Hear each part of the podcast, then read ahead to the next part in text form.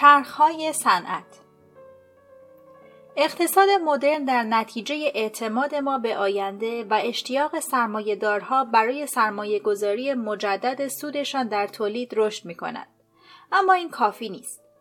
رشد اقتصادی به انرژی و مواد خام هم نیاز دارد و اینها محدود هستند. وقتی که برخلاف آنچه شم و احساس می‌گوید یا اگر که این منابع ته بکشند تمام نظام فرو خواهد ریخت. اما شواهد به دست آمده از گذشته نشان می دهد که منابع فقط در عالم نظر محدود هستند. در همان حال که مصرف مواد خام و انرژی در طی چند قرن اخیر رشد قارچگونه داشته است، مقدار موجود برای بهره برداری ما در واقع افزایش یافته است. هرگاه کمبودی در یک زمینه رشد اقتصادی را با خطر کند شدن مواجه کرده است، سرمایه گذاری ها متوجه تحقیقات علمی و فناورانه شده است. این تحقیقات همواره نه تنها راه های مؤثرتری برای بهره برداری از منابع موجود بلکه انواع کاملا جدیدی از انرژی و مواد خام را به وجود آوردند. به عنوان مثال صنعت وسایل نقلیه را در نظر بگیرید. در طول 300 سال اخیر انسان میلیاردها وسیله نقلیه ساخته است. از گاری و چرخ دستی گرفته تا قطار و اتومبیل و جتهای مافوق صوت و سفینه های فضایی. می‌شد انتظار داشت که چنین تلاش شگرفی منجر به اتمام انرژی و منابع خام موجود برای تولید وسایل نقلیه شود و امروز کفگیر به ته دیگ خورده باشد. اما قضیه برعکس است. در حالی که در سال 1700 صنعت جهانی تولید وسایل نقلیه اساساً از چوب و آهن استفاده می‌کرد امروز طیفی انبوه از مواد جدید مثل پلاستیک و کائوچو و آلومینیوم و تیتانیوم را در اختیار گرفته است که پیشینیان حتی از وجودشان اطلاع نداشتند. در 1700 گاری ها عمدتا با نیروی عضلانی نجاران و آهنگران ساخته می‌شد اما امروز انرژی ماشین‌آلات کارخانه های تویوتا و بوینگ توسط موتورهای نفتسوز و نیروگاه های هسته‌ای تامین می شود. انقلاب مشابهی تقریبا تمام عرصه های صنعت را فرا گرفته است و ما آن را انقلاب صنعتی مینامیم. هزاران سال قبل از انقلاب صنعتی انسانها می دانستند که چطور می توان از طیف گسترده ای از منابع انرژی استفاده کرد. برای ذوب آهن، گرم کردن خانه و پختن غذا چوب می سوزندن. کشتی های بادبانی نیروی باد را مهار می کردند تا با آنها به اطراف سفر کنند و آسیاب ها جریان آب رودها را به کار می گرفتند تا قلات را آسیا کنند. اما همه اینها محدودیت ها و مشکلات خود را داشت. درخت همه جا در دسترس نبود. باد وقتی به وجودش نیاز بود نمیوزید و نیروی آب فقط برای کسانی قابل استفاده بود که در کنار رود زندگی می‌کردند. مشکل بزرگتر این بود که کسی نمی‌دانست چطور می‌توان یک نوع انرژی را به نوع دیگر تبدیل کرد. می توانستند حرکت باد و آب را مهار کنند تا کشتی برانند و سنگ آسیاب را به حرکت درآورند. اما نمی توانستند با این کار آب را گرم یا آهن را ذوب کنند. برعکس نمی توانستند از انرژی گرمایی تولید شده از سوخت چوب برای به حرکت درآوردن سنگ آسیاب استفاده کنند. انسانها فقط یک دستگاه در اختیار داشتند که می توانست این تبدیل انرژی را انجام دهد. و آن بدنشان بود. بدن انسان و دیگر حیوانات در فرایند طبیعی سوخت و ساز خود سوختهای طبیعی یعنی غذا را مصرف می کند و انرژی آزاد شده از آن را برای حرکت عضلات به کار می گیرد. مرد و زن و جانور می توانستند با مصرف غلات و گوشت سوزاندن کربوهیدرات ها و چربی ها از انرژی آزاد شده استفاده کنند تا گاری دستی را به حرکت درآورند یا خیش را پیش بکشند. از آنجا که بدن انسان و حیوانات تنها وسیله تبدیل انرژی موجود بود، نیروی ازولانی کلید تقریبا تمام فعالیت های بشری بود. عضلات انسانی گاری و خانه می ساخت، عضلات گاو مزرعه را شخ می‌زد و عضلات اسب کالا حمل می کرد. آن انرژی که به این ماشین های ازولانی طبیعی سوخت می رسند نهایتا از یک منبع واحد سرچشمه می گرفت و آن گیاه بود. گیاهان انرژی خود را از خورشید کسب می کردند و در فرایند فتوسنتز انرژی خورشید را می گرفتند و آن را به ترکیباتی عالی تبدیل می کردند. تقریبا هر آنچه انسان در طول تاریخ انجام داد از انرژی خورشید گرفته می‌شد که توسط گیاهان ضبط و به نیروی ازولانی تبدیل می گردید. در نتیجه تاریخ بشر تحت تسلط دو چرخه اصلی بود. چرخه های رشد گیاهان و چرخه های متغیر انرژی خورشید مانند روز و شب، تابستان و زمستان. وقتی که نور خورشید کم بود و مزارع گندم هنوز سبز بودند، انسان انرژی کمی داشت. انبارهای قله خالی بود، محصلان مالیاتی بیکار بودند، سربازان از حرکت و جنگیدن باز میماندند و شاهان خواهان حفظ صلح بودند. وقتی که خورشید میتابید و گندم می‌رسید دهقانان محصولات را درو می‌کردند و انبارها را میانباشتند. محصلان مالیاتی برای گرفتن مالیات به تکاپو میافتادند. سربازان عضلات خود را به حرکت در میآوردند و شمشیرشان را تیز می‌کردند. شاهان شورا تشکیل می‌دادند و لشکرکشی های بعدی را تدارک می‌دیدند.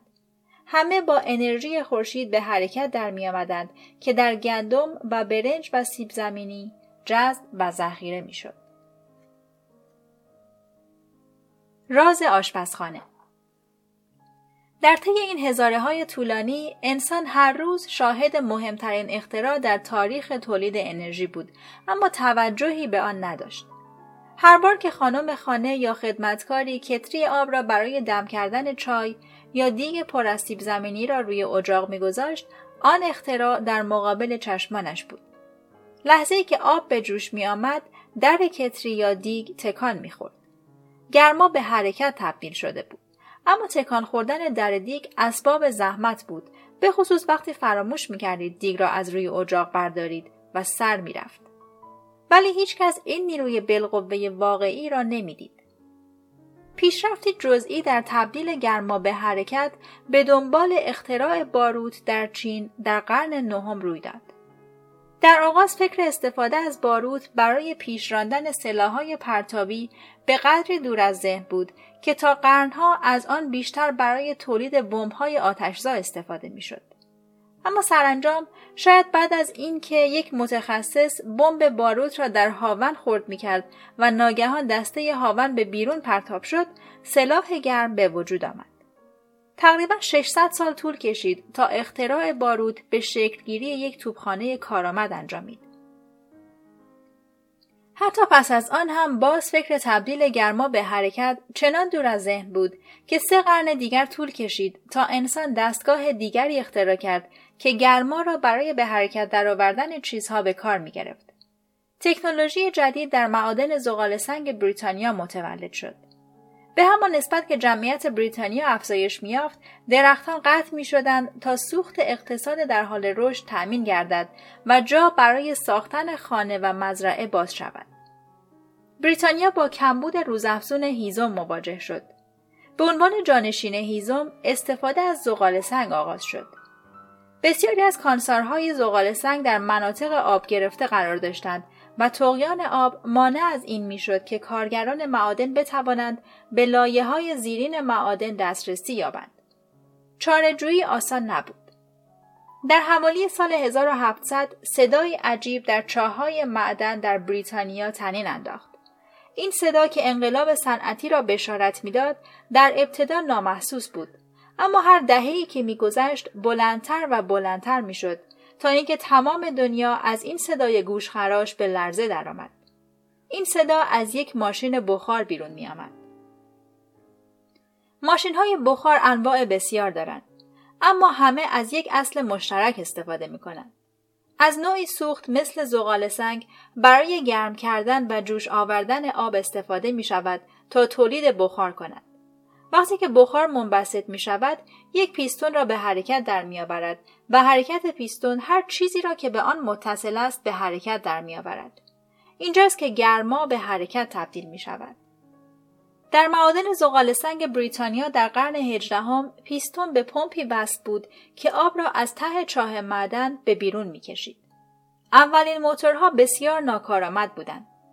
برای کشیدن مقدار کمی آب نیاز به سوزاندن مقدار بسیار زیادی زغال سنگ بود. اما زغال سنگ فراوانی در معادن وجود داشت و در دسترس بود بنابراین کسی اهمیتی نمی‌داد در طی دهه های بعدی کارآفرینان بریتانیایی موتورهای بخار کارآمدتری ساختند و آنها را از معادن خارج کردند و به دستگاه های نجساجی و پنبه زنی وصل کردند. این کار انقلابی در تولیدات نساجی ایجاد کرد و امکان تولید مقادیر زیادی پارچه ارزان را فراهم آورد.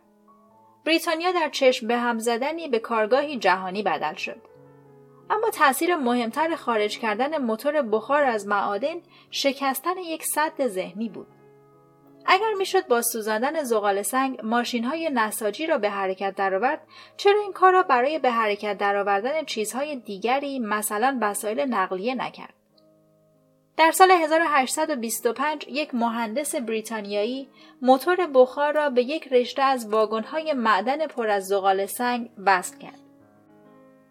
این موتور واگن‌ها را روی ریل‌هایی به 20 کیلومتر دور از معدن می‌کشاند و به نزدیکترین بندرگاه می‌برد. این اولین لوکوموتیو بخار تاریخ بود. اگر می شود از بخار برای حمل و نقل زغال سنگ استفاده کرد چرا آن را برای حمل و نقل دیگر کالاها به کار نگرفت؟ و چرا برای حمل و نقل انسانها به کار نرود در 15 سپتامبر 1830 اولین راه آهن تجاری افتتاح شد که لیورپول را به منچستر متصل می کرد. این قطارها با همان نیروی بخاری کار می کردند که قبلا آب را به بالا می کشید و دستگاه های بافندگی را به حرکت در می آورد. فقط 20 سال بعد بریتانیا ده ها هزار کیلومتر خط آهن داشت. از آن پس این ایده ذهن مردم را اشغال کرد که ماشین ها و موتورها را می توان برای تبدیل یک نوع انرژی به نوع دیگر مورد استفاده قرار داد. هر نوع انرژی را در هر کجای دنیا می‌شد برای هر نیازی مهار کرد. فقط به این شرط که بتوان دستگاه مناسبش را اختراع کرد. مثلا وقتی که فیزیکدانان پی بردند که انرژی عظیمی در اتمها ذخیره شده است بلافاصله به فکر افتادند که چطور می‌توانند این انرژی را آزاد سازند و از آن برای تولید برق به کار انداختن زیردریایی ها و نابودی شهرها استفاده کنند. از زمانی که کیمیاگران چینی باروت را کشف کردند تا وقتی که توپخانه ترک ها دیوارهای قسطنطنیه را با خاک یکسان کرد 600 سال طول کشید.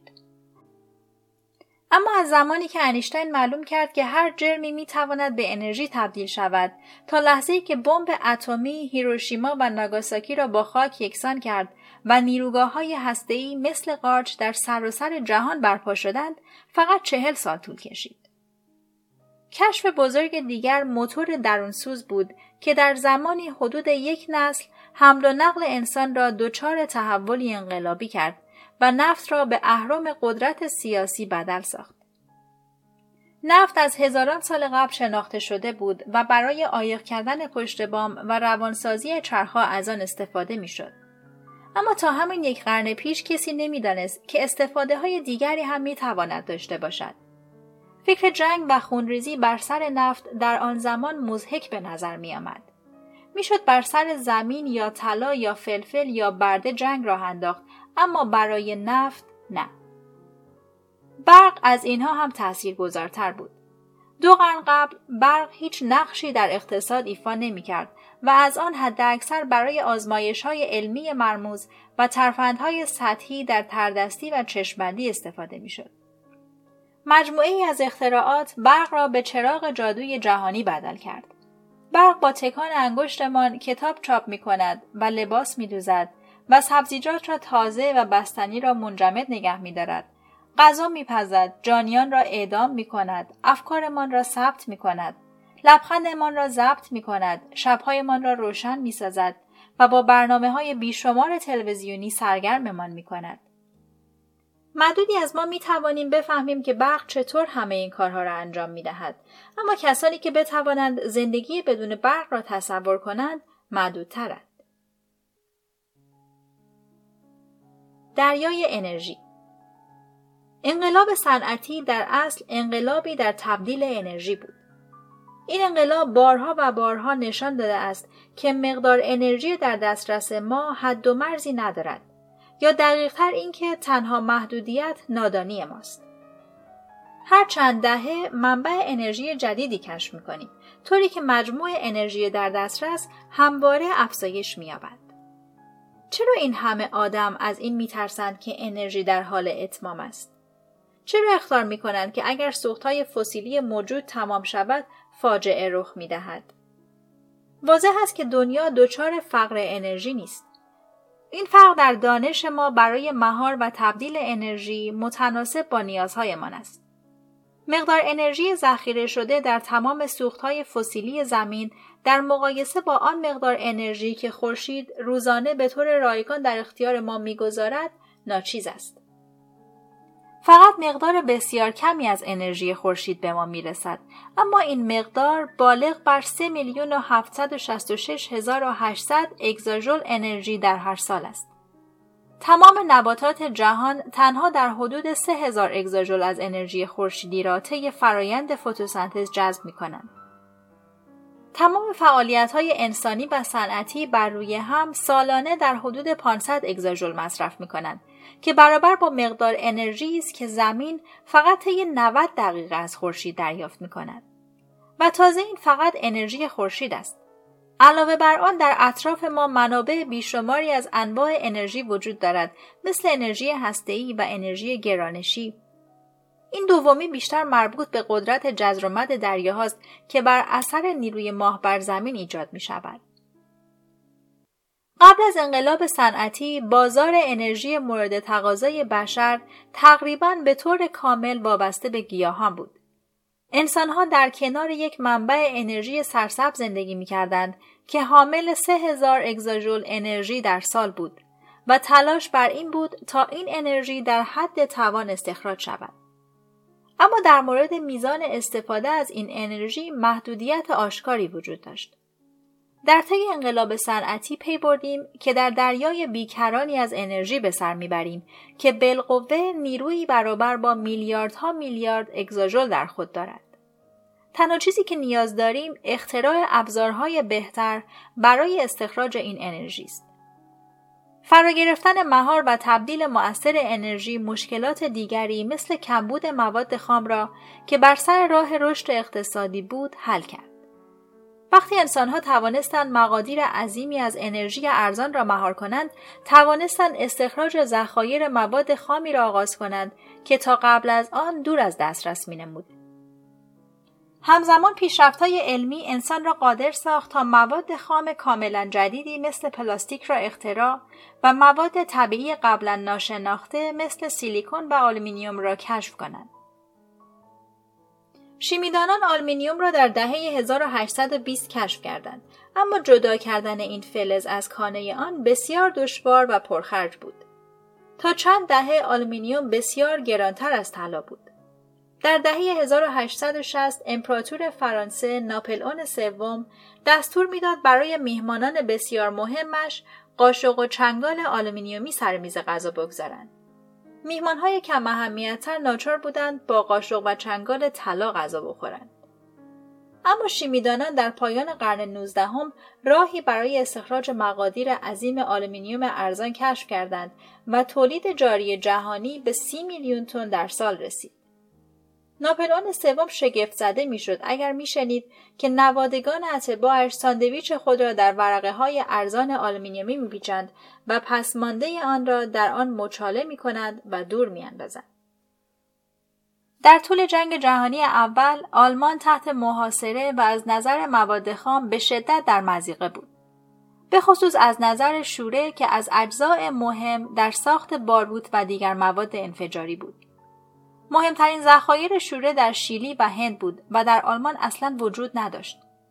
درست است که می‌شد از آمونیاک به جای شوره استفاده کرد ولی تولیدش پرهزینه بود. از بخت خوش آلمانی ها یک شیمیدان آلمانی یهودی به نام فریتز هابر در سال 1908 فرایند تولید آمونیاک از هوای رقیق را کشف کرده بود. وقتی که جنگ در گرفت آلمانی ها از کشف هابر استفاده کردند و با استفاده از هوا به عنوان ماده خام به تولید صنعتی مواد انفجاری پرداختند. برخی محققان معتقدند اگر کشف هابر نبود آلمان مدتها قبل از نوامبر 1918 وادار به تسلیم می‌شد. این کشف برای هابر جایزه نوبل سال 1918 را به ارمغان آورد البته در شیمی نه در صلح